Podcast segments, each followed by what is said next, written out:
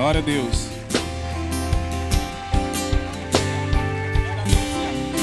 Amém. Aleluia. Glória a Deus. Ah, a fase não voltou mesmo, né, pastor Lindoval? Puxa vida, rapaz. Que pena.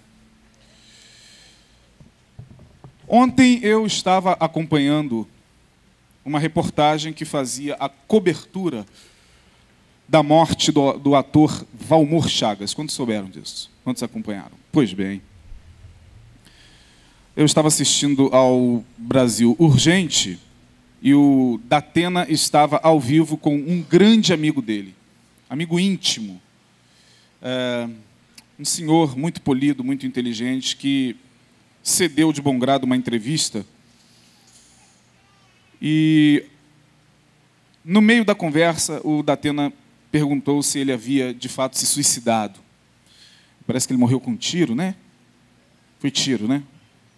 Eu não, não soube exatamente como. Fui pego de surpresa. É, quando eu soube, já estava sendo divulgada a sua morte. Mas foi tiro. Né? E tudo indica que foi um suicídio. O Datena fez essa pergunta a esse jovem senhor, é, que respondeu muito lucidamente: O Valmor viveu uma vida intensa.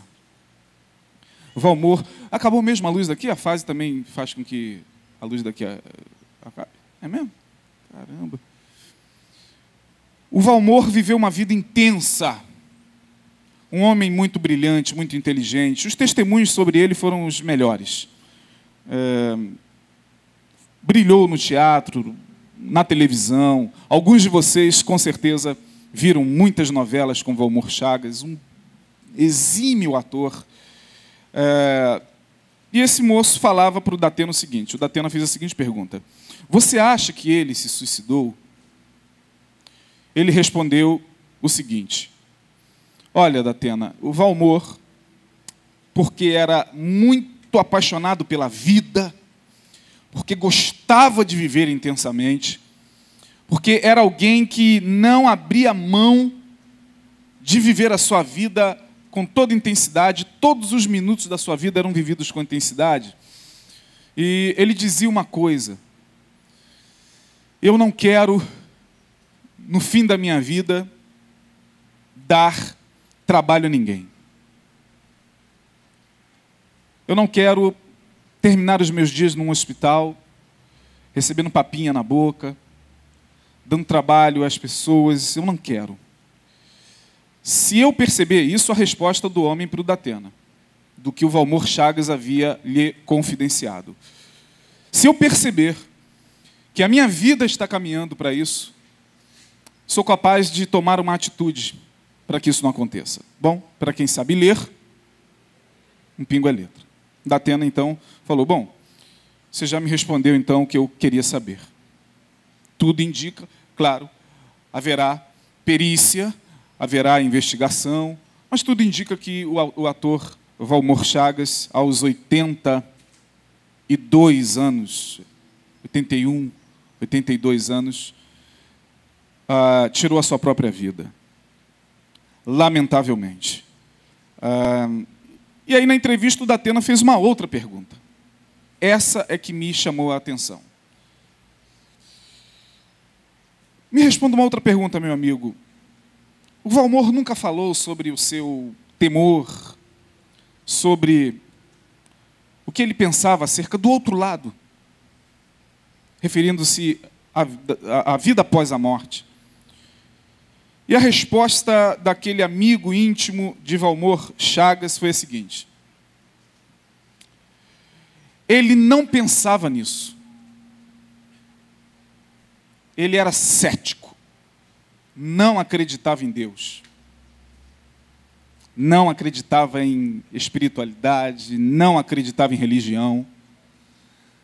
Ele não tinha tempo nem para falar sobre essas coisas. Para ele, a vida era uma só. Nós viemos a este mundo para fazer a nossa história, para percorrer a nossa estrada, para construir o nosso caminho e morreu, acabou. não tem mais absolutamente nada após a morte. Era assim que Valmor Chagas pensava. Ele era cético. Ele não acreditava em Deus. E o Datena é um homem muito religioso, não sei se vocês já puderam perceber, quem, quem acompanha, quem vê o Brasil Urgente, o tempo todo o cara está tá falando em Deus, tal. Datena fez aquela cara de espanto, como é que pode alguém realmente tirar a sua própria vida com tanta convicção de que vai acabar ali mesmo tudo? Fiquei pensando comigo, irmãos, como pode alguém viver toda uma vida, como Valmor Chagas, 82 anos, sem em algum momento parar para pensar nas questões espirituais. Eu não sei se essa minha análise foi uma análise muito, muito solipsista, né? O que é solipsismo?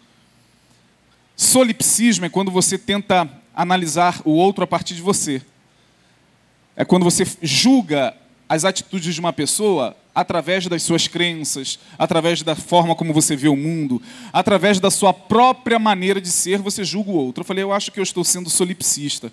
Eu acho que é porque eu creio em Deus, eu estou tentando entender a mente de um homem como Valmor Chagas que não acredita em Deus e como ele dezenas e dezenas de outras pessoas pelo mundo afora, artistas, cantores e tantos outros que não creem é chuva?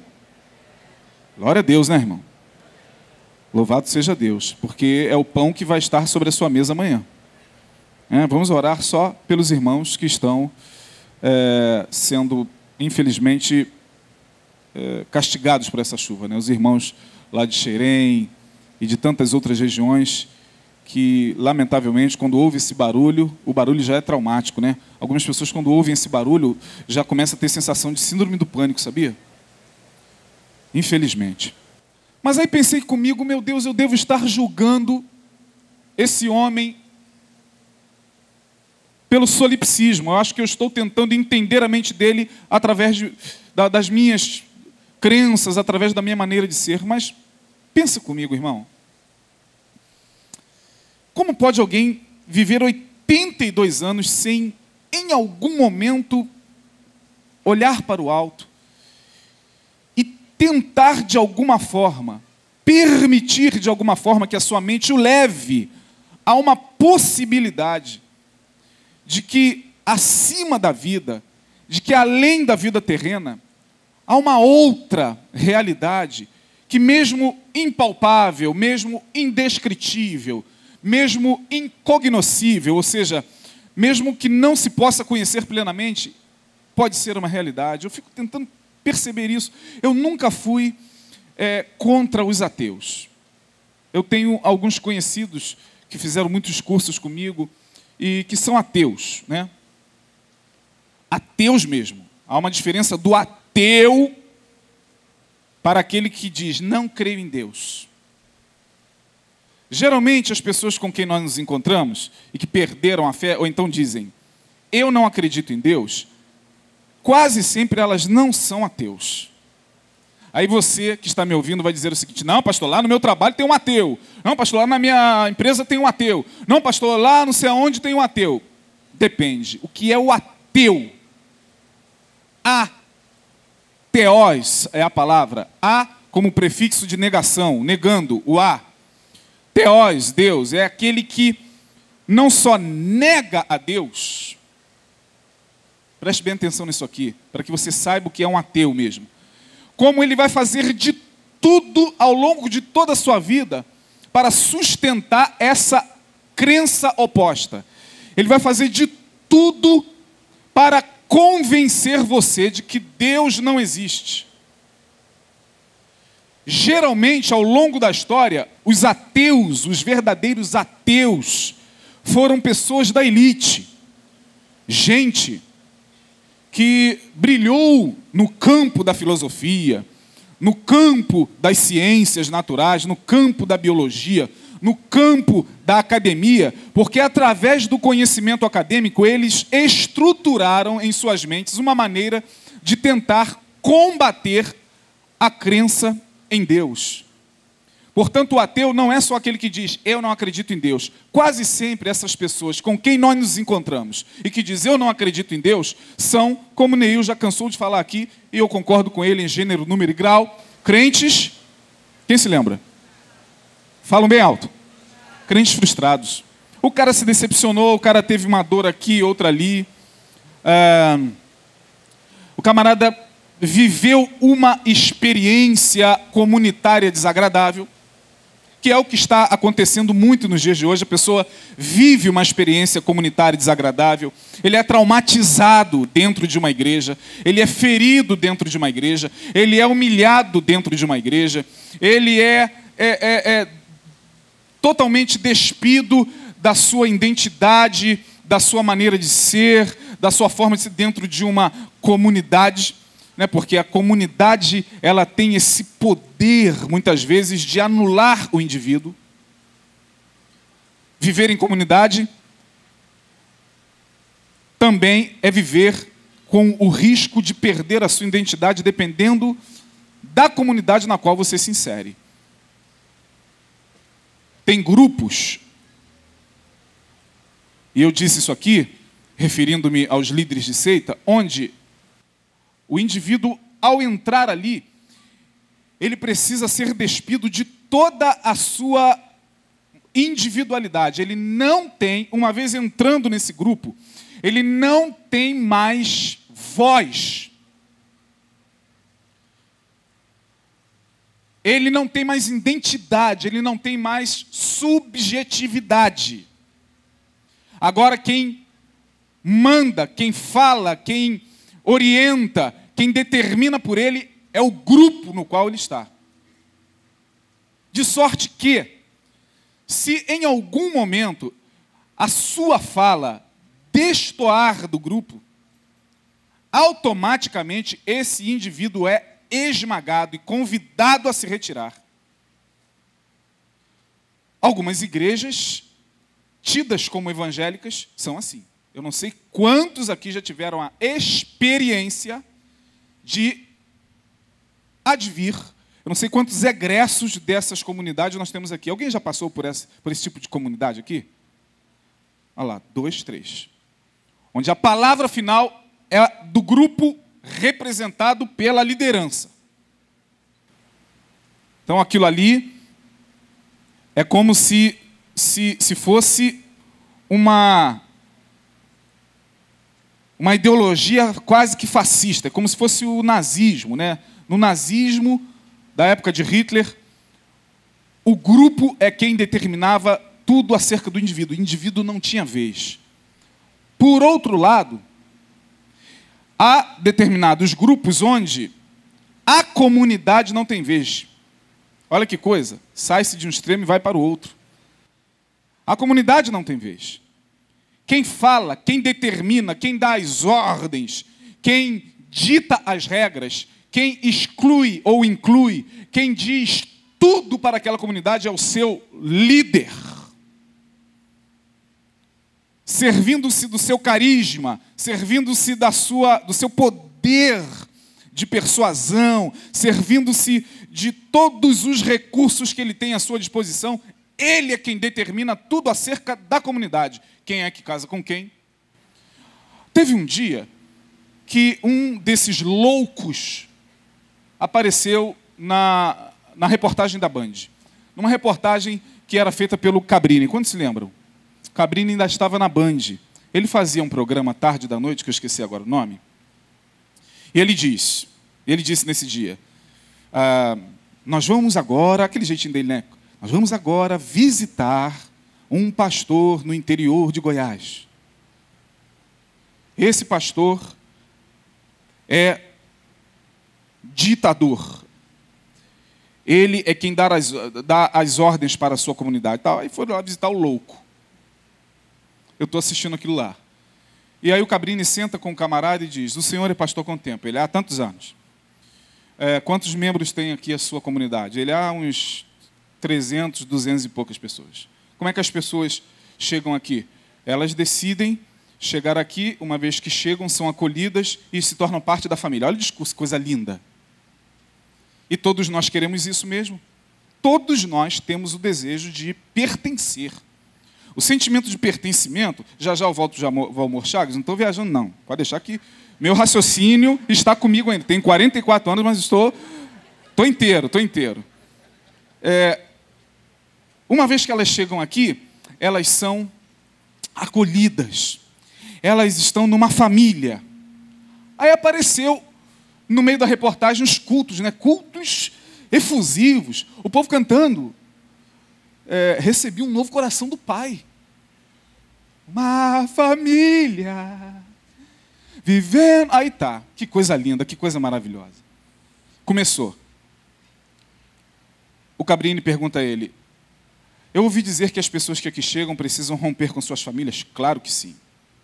Afinal de contas, elas agora têm uma outra família.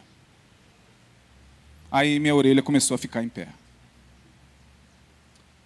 Muitas delas, um camarada que não tinha formação acadêmica alguma, mas um camarada muito inteligente, de uma persuasão e de um poder de convencimento enorme, ele falava o Cabrini. Muitas delas são esmagadas, são humilhadas, são rejeitadas pelos seus pais, pelas suas mães, pelos seus familiares. O irmão é, é, não gosta, a mãe rejeita e tal. E elas chegam aqui e, e são acolhidas e se sentem protegidas e vivem com. Aí o Cabrini, mas é verdade que o Senhor é quem determina tudo na vida dessas pessoas? Ele depende. O que, que você diz como tudo? O casamento, por exemplo, sim, sou eu. Eu é que determino quem deve casar com quem por revelação de Deus. Por revelação de Deus. E eu determino também quem é que deve se separar. Assim.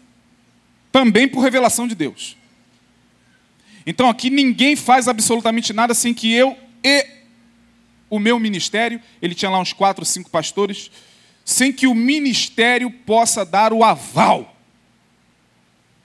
Então ninguém aqui tem o direito de fazer absolutamente nada sem que passe pelo crivo ministerial. E o Cabrini, o senhor não acha que isso é uma invasão à privacidade das pessoas? É uma invasão à subjetividade das pessoas? Ele falou assim: como eu disse a você, eu não convido ninguém e não obrigo ninguém a vir aqui para a nossa comunidade. Se estão aqui é porque se identificaram, ó, verdade. E aqui eu abro uma ressalva para falar uma coisa para você. Palavras de um louco que foi muito rejeitado no início da sua, da sua caminhada acadêmica, mas um homem a quem admiro em parte, não concordo com tudo que ele falou, mas, uh, querendo ou não, a gente bebeu na fonte dele, né? nós, pastores. Sigmund Freud, pai da psicanálise. Freud diz uma frase que eu anotei na minha Bíblia. Dia desses eu estava conversando com o pastor Lindoval sobre essa frase. É, em um dos seus livros, ele diz o seguinte: a loucura sempre vai encontrar o seu ponto de contato. Falei, caramba, a loucura sempre vai encontrar o seu ponto de contato, verdade. Tem um louco ali, dizendo: sigam-me, eu sou o homem de Deus, eu tenho uma revelação. Você pode ter certeza, o cara pode estar nu, peladão. Vai ter uns 10, 15 atrás dele, dizendo: é homem de Deus, é a salvação, é a nossa esperança. A loucura encontra seu ponto de contato. E aí o Cabrini falou: quer dizer que as pessoas aqui só que ele começou a entrevistar algumas pessoas que saíram de lá. E aí as pessoas começaram a falar: nós não tínhamos opção para realizar nada se não fosse falar com o pastor fulano de tal. Nós tínhamos que falar para ele a forma como nós mantínhamos relações sexuais, as posições. Nós tínhamos, aí eu comecei a entender, hum, já sei. Ó, tem um conteúdo erótico nesse, nesse ministério abençoado aí. Se é que não tem um conteúdo romano, né? porque César de Roma, os imperadores, é, é, é, abençoavam os matrimônios, primeiramente, é, é, é, tirando a virgindade do noivo e da noiva. Ó oh, César, viemos aqui para receber a sua bênção. Ó oh, grande imperador César Augusto, venha você primeiro, minha filha. Vou te abençoar. Depois, e agora é você. Pronto, os noivos estavam abençoados. Era assim, eu falei, bom, deve tem algum conteúdo adoecido aí. Então essas pessoas começaram a falar, algumas delas fazendo tratamento psiquiátrico, análises durante muito tempo. Por quê? Porque, ao contrário da, da comunidade que determina tudo sobre o indivíduo, nesse lugar, o indivíduo determinava tudo sobre a comunidade. Um extremo, outro extremo. Jesus, quando sonha com a igreja, ele sonha com uma comunidade que vive como uma família, que se une pelos laços do amor, que se une pelos princípios deixados por ele, mas que em momento algum perde a sua subjetividade. Portanto, quando Jesus olha para a sua igreja, ele olha, olha para aquilo que ele sonhou. Por isso que ele disse: Tu és pedra, e sobre esta pedra edificarei o que, irmão? Edificarei? Fala alto.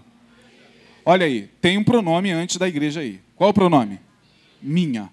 Portanto, quando Jesus fala a minha igreja, ele está dizendo que há muitas igrejas por aí. Ele procurou distinguir muito bem isso. A minha igreja. Na igreja de Jesus, ninguém é humilhado, ninguém perde a sua subjetividade. Na igreja de Jesus, ninguém perde a sua individualidade. Na igreja de Jesus, todos têm voz, quando essa voz é para promover a edificação do corpo, não para promover a dissensão, a fofoca, a contenda, o disse-me-disse e o racha. Não, todos têm voz, para que um com salmos, outro com hinos, outro com cânticos espirituais possa promover a edificação do corpo. Então, cada um na igreja de Jesus tem a sua subjetividade e sua subjetividade valorizada. A comunidade também, por um lado, na igreja de Jesus, tem o seu valor, porque é ela quem nos acolhe. Como é bom chegar aqui saber que tem irmãos que nos amam. Olha aqui, nós vimos aqui, nesse momento de oração, é, enquanto a irmã Vânia orava, é, o sentimento que a gente tem de saber que tem alguém ao lado orando por nós, agradecendo pelas nossas vidas, agradecendo pelo nosso aniversário, orando por uma operação que nós vamos fazer. Está lá o Herman, falou, pastor, assim que eu estiver totalmente restabelecido, eu irei a Betânia e vou louvar a Deus, e vou dar o meu testemunho, e vou agradecer as orações da família. Da família. Mas por causa dessas feridas, por causa desses esmagamentos e desses traumas que muitos de nós sofremos em muitas comunidades por aí, em dado momento a nossa fé ela acaba sendo colocada em xeque. Você se encontra com gente por aí e aí você pergunta: meu irmão, você ah, não acredito mais em Deus, não, cara, não acredito mais em nada. Não é verdade? Quantos já se encontraram com gente assim? Não, não dá, não dá, não dá. Aí você fala, ele, ele se transformou em ateu. Não, ele não é um ateu. Ele é um crente frustrado. No máximo, nós nos deparamos com um agnóstico. O que é um agnóstico? A, prefixo de negação, gnosis, de conhecimento, de conhecer. O agnóstico é aquele camarada que diz o seguinte: olha, se Deus existe, se ele não existe, para mim, tanto. Porque para o agnóstico é muito complicado essa coisa de tentar compreender a existência e a não existência de Deus. Então, para ele, ele também não é o ateu. O ateu é aquele que não crê. E diz claramente: Eu não creio em Deus. Como Valmor Chagas. Acredito que Valmor Chagas, não sei a história dele, não sei os detalhes de sua vida, mas para mim, ele se, se, se, colocou diante da vida como um ateu, a ponto de, de repente, pegar uma arma e sabe, sabe de uma coisa? Eu estou ficando doente estava ficando doente, estava ficando muito debilitado. E aí o seu amigo falou: olha, ele não queria ficar naquele, naquela condição. Fez alguns exames, voltou muito triste com os resultados. E aí acredito eu que ele.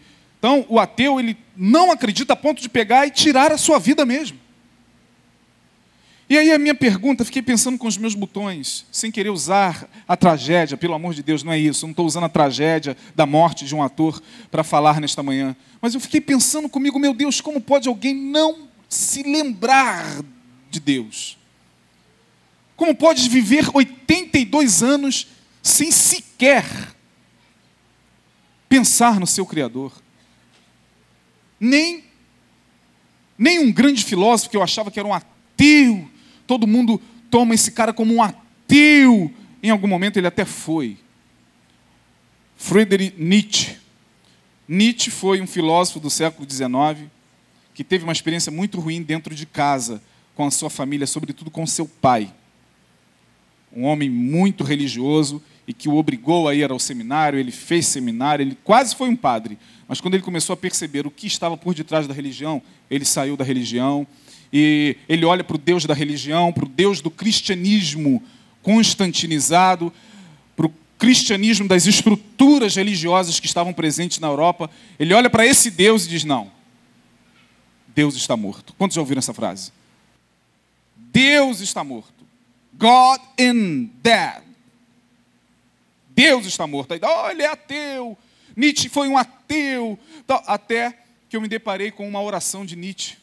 Vocês procuram lá na internet a oração de Nietzsche. No seu leito de morte, cheio de doenças, ele enlouqueceu. Ele não conseguiu manter a sua sanidade. Um homem brilhante, um dos maiores filósofos do século XIX, Friedrich Nietzsche.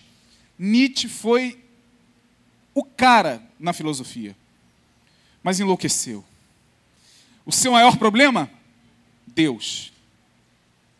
O Deus que para ele estava morto, não estava tão morto assim, porque no momento da sua dor final, quando ele estava agonizando, sua vida foi uma vida muito difícil, de muitas provações, de, ele, ele para completar a desgraça, ele perde aquilo que ele tinha de mais valor na vida para ele, sua esposa, quem ele amava profundamente. Ela morre de forma trágica por uma doença. Ele está agonizando também, cheio de doenças na cama. E aí ele fecha os seus olhos. Eu acho que é nesse momento que a gente fecha os olhos.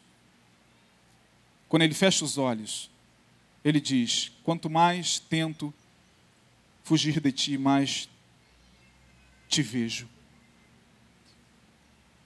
Quanto mais eu tento te negar, mais o meu coração treme dentro em mim.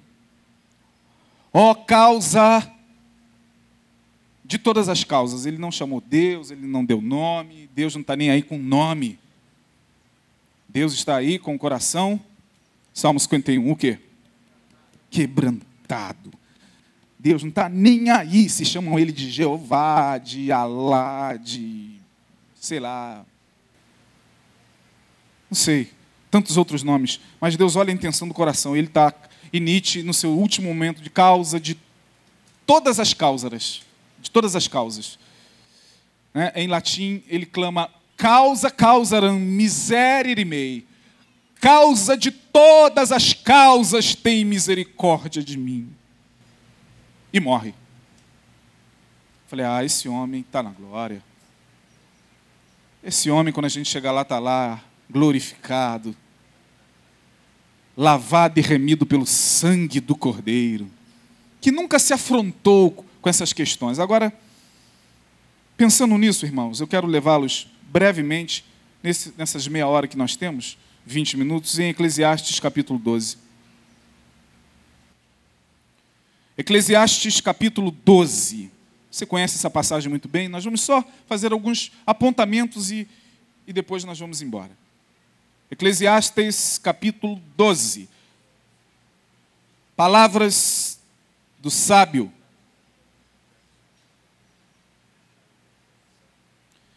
Eu acho interessante como essa palavra começa. Eu acho interessante esse verbo que abre o texto. Qual é o verbo que está aí? Hã? Lembrar. Lembra-te do teu Criador nos dias da tua mocidade, antes que venham os maus dias e cheguem os anos dos quais venhas a dizer: Não tenho neles contentamento. Olha que coisa. O sábio, porque é sábio, ele não está nem forçando ninguém a crer. Creia no teu Criador nos dias da tua mocidade. Renda-se ao teu Criador nos dias da tua mocidade. Se prostre diante do teu Criador nos dias da tua mocidade. Reconheça o teu Criador. Ele está dizendo só o seguinte: olha, lembre dele. Quando você, ao longo da sua vida, estiver envolvido em tantas coisas, e a gente se envolve em tantas coisas, irmãos em tantas atividades, em tantos projetos, em tantos sonhos, em tantas metas. Todos nós temos sonhos, todos nós temos metas, todos nós temos objetivos, todos nós temos que lidar com tanta coisa: família, filhos, trabalho, é, sustento, contas e, e a nossa própria vida emocional, que às vezes fica meio fora de ordem, a gente tem que colocar em ordem. A nossa vida ao longo da nossa existência vai sendo acumulada de tanta coisa que a gente corre o risco realmente de nem lembrar de Deus. Valmor Chagas sabe lá Deus se em algum momento lembrou dele. E tantos outros. E aí vem o sábio e diz: Lembra-te do teu Criador nos dias da tua mocidade. Por que ele fala dos dias da mocidade? Porque é justamente esse período onde menos lembramos de Deus. O jovem é aquele que está com vigor. Ele olha para o seu corpo e diz: Estou legal. Ainda mais o jovem dessa, dessa geração. Olha, eu tenho me encontrado, irmãos, com tantos Hércules, com tantos Apolos, com tantos deuses gregos, que eu fico pensando, meu Deus, uh, eu não malho, eu finjo que malho, né? Eu finjo. É, o Neil malho, o Neil é rato de academia, eu não sei como é que pode, não. Ele vai de segunda a sábado, de manhãzinha, ele está lá. Neil é, é, é entusiasmado eu finjo que malho. De vez em quando eu apareço lá e a gente aparece, não é para malhar, né? Oi, pastor Isaías, tudo bem? Ô, querido. Ô, pastor, tudo bem? Eu falei, meu Deus, eu não posso nem, nem dar uma escorregada aqui no, no supino, porque já tem gente de olho. Mas, gente, eu fico impressionado. Moleques com 16, 17 anos parecem verdadeiros Hércules. Falo, da onde vem tanto músculo, meu Deus? Da onde vem tanto bíceps, eu olho para o meu Senhor da glória. Fico com vergonha. É, tô lá em um aparelho daquele lá, sei lá, no supino, aí eu boto lá um pezinho de um lado, de outro. Vem uns moleques com 19, 18, e vai enchendo aquilo de ferro, tipá! E tipá! Eu fico assim olhando. E tá, daqui a pouco tem 50 quilos de um lado, 50 quilos de outro. Eu falei, não, não é possível. Esse cara não vai levantar isso, esse moleque não vai levantar, esse moleque vai! Uá! Uá! Aí eu fico assim, ó. Estou ali com, sei lá, 15 de cada lado. 20. E o cara, uá! Vai mais um uá! Sabe o que eu faço? Eu vou para outro aparelho, cara. Aí chega lá, já tem um cara botando aquelas placas até o final. E chega no final da placa, ele ainda pega um peso. Não sei se você já viu. E coloca em cima e ah, ah, falei, Jesus, eu vou, eu vou correr no campo. Que para mim não dá. Eu tenho que reconhecer, para mim não dá. Eu tenho 44 anos, eu não consigo. Jesus amado, é terrível. Eu fico às vezes andando na rua, no shopping, às vezes saio com a minha esposa, vou em algum lugar, em algum restaurante, e só vejo gente chegando com um braço que é a minha coxa a mulher com aquela coxa enorme, musculosa. Eu falei, meu Deus, eu estou em Atenas.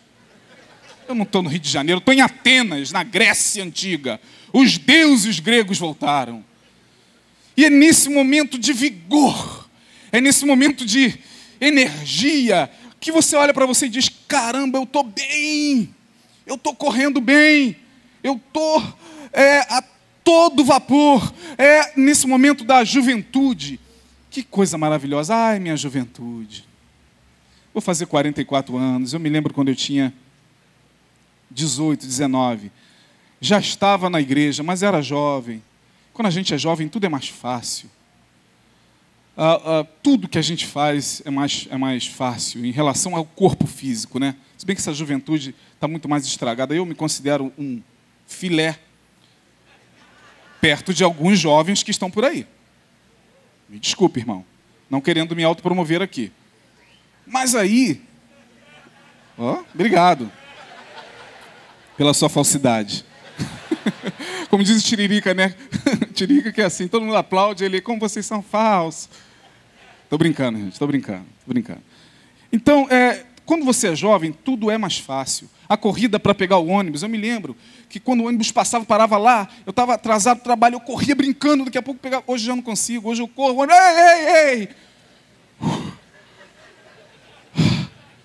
Gente, e aí a gente não se apercebe que o tempo vai passando.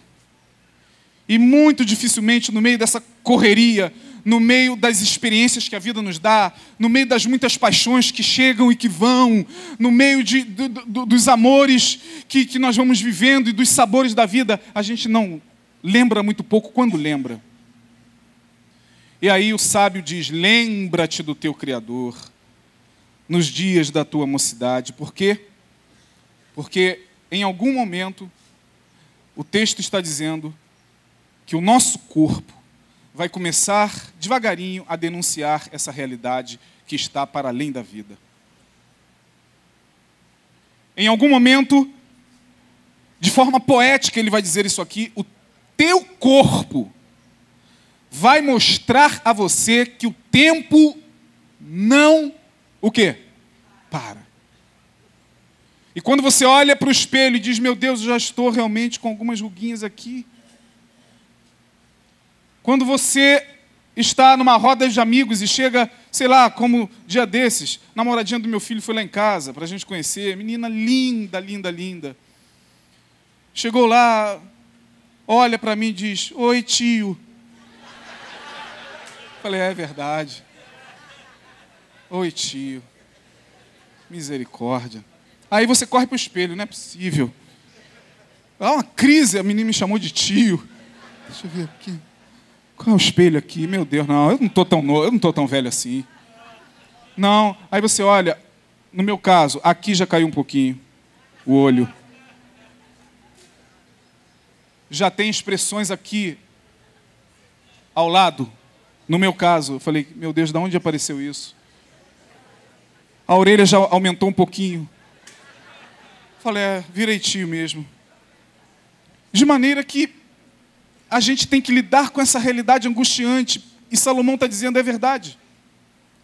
Porque até então aquelas pernas bombadas, aquelas pernas saradas dos deuses do século 21 que estão pululando na academia, em algum momento algo vai acontecer com aquilo ali. Acompanhe o verso 2. Antes que se escureça o sol, e a luz, e a lua, e as estrelas, e tornem a vir as nuvens depois da chuva. Antes que se escureçam o sol, e a luz e a lua, ele está falando de elementos que simbolizam a beleza da vida.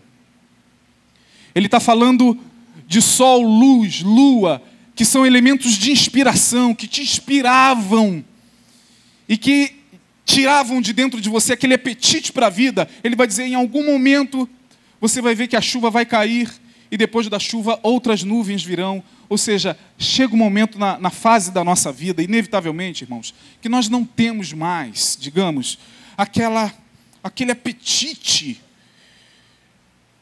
para saborear a vida como nós saboreávamos na juventude. Não é mais a mesma coisa. Ficamos mais reflexivos ficamos mais introspectivos. Aí ele começa a falar das estruturas físicas. Antes, olha o verso 3: no dia em que tremerem os guardas da casa. Sabe quem são os guardas da casa? As pernas. Antes que elas comecem a tremer, antes que tremerem os guardas da casa e se curvarem os homens fortes, até então, você levava 50 quilos brincando, um saco de cimento aqui, ó, nos homens fortes. Ele está dizendo: os homens fortes devagarinho vão se encurvar. Olha o que está escrito aí, olha que coisa interessante. Antes de se curvarem os homens fortes e cessarem o quê? Os, os dentes, os moedores, que já não são mais os mesmos. Você levava dois minutos para mastigar uma picanha, hoje você leva cinco, dez. Quando você tem dente na boca. É o que ele está dizendo aqui. Antes, não sou eu não, irmão. An e cessarem os moedores, por já serem o quê? Poucos. E se escurecerem os que olham pela janela.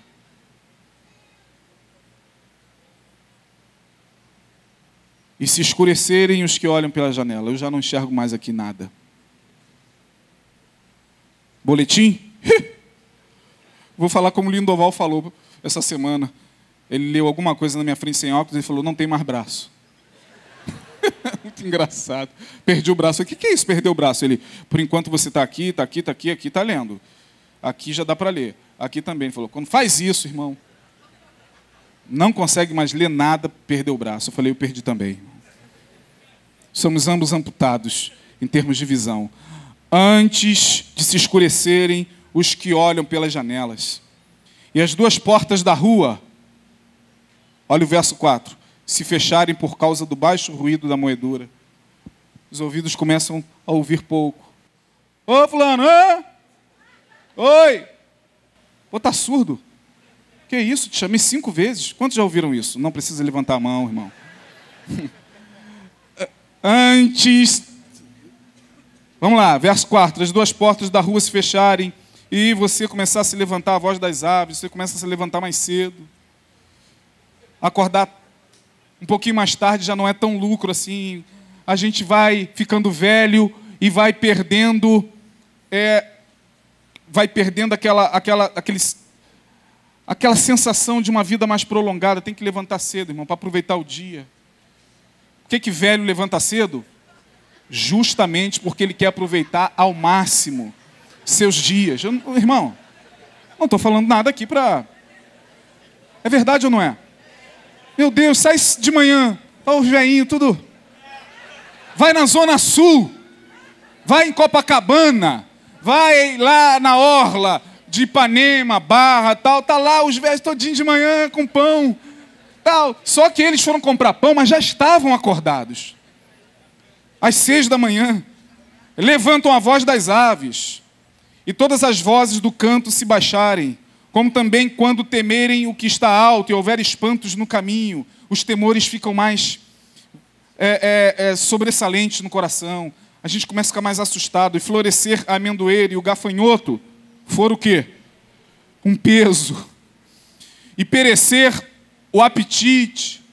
Ai, meu Deus. Quando eu era novo, eu era o garanhão. É isso que ele está dizendo aqui. Perecer o apetite aqui, literalmente, no texto literal, é quando sua potência sexual diminuir. Quando a sua libido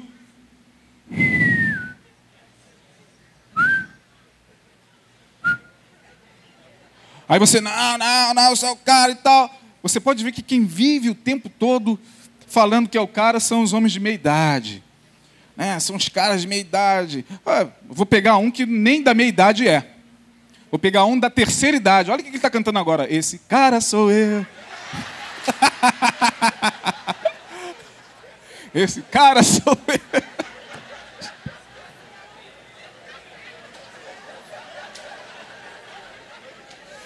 Tá certo, tá certo. É, o cara é ele. Esse cara sou eu. Meu Deus. Aí, se vai morar com uma mulher mais nova, fogosa, uma mulher apetitosa no sentido sexual, o cara não aguenta. Eu fui ao show do meu grande e, e, favorito cantor. No meu aniversário do ano passado, eu ganhei um presente de uma irmã do Espaço Reviver. E o filho dela trabalhava no Vivo Rio e falou: Pastor, eu ouvi dizer que o senhor gosta de Chico Buarque, eu quero lhe dar um presente. Eu falei: Não acredito. Vou lhe dar o um ingresso para o senhor e para sua esposa assistir o show do Chico Buarque. Ai, Jesus. Eu amo Chico Buarque, vocês não fazem ideia. Fui lá ao show dele. Chico já tem 70 anos, garotão. Entrou no palco. Só que quando eu fui né, a uma dessas revistas de fofoca que todos nós gostamos, para ver, fofoca de artista, para ver a namorada dele, Falei, meu Deus, não acredito, 30 anos, Chico tem 70. Não, não pode, não é possível, esse cara não está dando conta. Não é possível. E a menina feliz ao lado dele. Eu não tô. Ah, ah, ah, ao lado de Chico Buarque, até eu fico feliz. até eu. Meu Deus do céu. Pelo amor de Deus. E aí Salomão continua: quando o apetite perecer, porque o homem se vai à sua eterna casa. Verso de número 5, finalzinho. E os pranteadores andarão rodeando pela praça. Antes que se quebre a cadeia de prata, sobre a cadeia de prata, ou fio de prata, não sei quantos tem essa versão, fio de prata na sua Bíblia. Cadeia de prata, isso é algo mais profundo. Não nos permite tempo para falar que cadeia de prata é essa, que liga o corpo físico ao corpo energético, que por conseguinte liga o corpo energético ao corpo espiritual. É, isso é meio complicado. A cadeia de prata, né? É algo meio complicado de explicar agora. Se despedace o copo de ouro e o cântaro junto à fonte, falando da, da, da, da, estrutura óssea do crânio, que coisa linda, que, que descrição da morte poética, só Salomão para falar isso. E aí no sétimo, no sete ele diz: E o pó volte à terra como era, e o espírito volte a Deus que o deu. O resultado, ele vai dizer no verso 8: Vaidade de vaidade, diz o pregador. Tudo, tudo é vaidade. Tudo é vaidade. Portanto, nessa manhã, irmão, entenda. Viva a sua vida da melhor forma possível, como vocês têm aprendido aqui. Viva como Valmor Chagas Viva intensamente. Aproveite todas as oportunidades para chorar, para sorrir, para se entristecer, para se alegrar. A gente não deve negar nenhuma emoção. O problema não é a emoção, é o que ela nos leva a fazer. Porque é impossível que a gente não viva emoções negativas e positivas o tempo todo. Ninguém vive emoções positivas o tempo todo, nem o maior, nem o Papa e nem Madre Teresa. Então viva todas as suas emoções com intensidade. Viva mas saiba, em algum momento você vai perceber tudo isso no seu próprio corpo, como eu já estou percebendo. Aos 44 anos de idade, que faço agora sexta-feira, os guardas da casa já não são os mesmos. Os que olham pela janela também já não são os mesmos. Os que ouvem pela rua, as janelas da rua já não são mais as mesmas. E aí, lembrar-se do Criador é entender da onde nós viemos para onde nós vamos. Eu acho que é triste quando uma pessoa passa por esta vida sem ao menos se lembrar dele. Triste quando alguém vive uma vida longe de Deus, pior, sequer se lembra dele. Se lembra de tudo, menos dele. Nós temos o privilégio, por Jesus, não só de lembrar dele, mas de agradecê-lo todos os dias, como nós estamos fazendo nessa manhã de adorá-lo na beleza da sua santidade, de estar em contato com a sua palavra, que é alimento para a nossa alma, de poder tributar a Ele o que há de melhor em nossos corações, de estar nele, como eu falei aqui no domingo à noite, de se encher de entusiasmo. Em teós é a palavra entusiasmo, estar em Deus todos os dias, entusiasmado, dependente da sua faixa etária. O homem começa a morrer quando perde o entusiasmo. O homem começa a decair quando ele deixa de estar em Deus. Que nós, nesta manhã, saiamos daqui na certeza de que em Deus a nossa vida realmente todos os dias tem mais sabor. Apesar dos problemas que a vida nos impõe. E problemas todos nós temos, cada um tem o seu, e é inevitável que passemos por problemas, mas a certeza de que Ele está conosco, de que Ele conhece essa estrutura. Olha que coisa, Ele conhece, diz o Salmo 103, Ele conhece a minha estrutura e lembra, ora, como é que a gente pode não se lembrar dele se dele, Deus, se lembra da gente? Senhor, lembra-te de mim quando entrares no paraíso. Deus, porque ao contrário da gente, está sempre se lembrando da sua criatura mortal, ele diz em Jesus: Lembro sim, filho, pode ficar tranquilo, hoje mesmo estarás comigo no paraíso. Melhor do que se lembrar de Deus é saber que tem um Deus que se lembra da gente Todo dia. Amém, irmão? Deus abençoe. Fica de pé. Vamos orar. Até a noite, se o Senhor assim nos permitir. E Ele há de permitir. Pai, muito obrigado por essa manhã. Obrigado porque temos não só o privilégio de se lembrar de Ti, mas acima de tudo, ó Deus, o privilégio de Te servir, de ser chamado filho Teu, de ter o Teu Espírito em nós, de saber, ó Deus, que somos Teus e selados para o dia da redenção. Obrigado, Senhor, porque Tu te lembrastes do homem, ainda que muitas vezes ele não se lembre do Senhor. O Senhor se lembrou dele ao enviar Jesus para morrer no seu lugar. Ó Deus, louvado e engrandecido seja o teu nome. Que nesta manhã tenhamos um dia, ó Deus, abençoado e um dia onde tudo que viermos a fazer, o Senhor esteja presente. Que o Senhor esteja presente no nosso almoço, nas nossas conversas, nas nossas descontrações. Ó Deus, que o Senhor esteja conosco no nosso andar, no nosso deitar, no nosso levantar que o Senhor nos sonde, como diz o salmista, por dentro, ó Deus, por fora, cercando o nosso andar. Ó Deus, que o Senhor possa nos preencher plenamente da tua graça, para que nós, ó Deus, possamos ter dias abençoados, dias de entusiasmo, dias de certeza plena de que tu estás conosco todos os dias até a consumação dos séculos. No nome de Jesus, leva-nos em paz. Obrigado por esta manhã, por tudo que aqui fizemos, porque tudo que fizemos foi para a glória e honra do nome do Senhor. Assim oramos e agradecemos. Amém e amém. Bom dia a todos, Deus abençoe.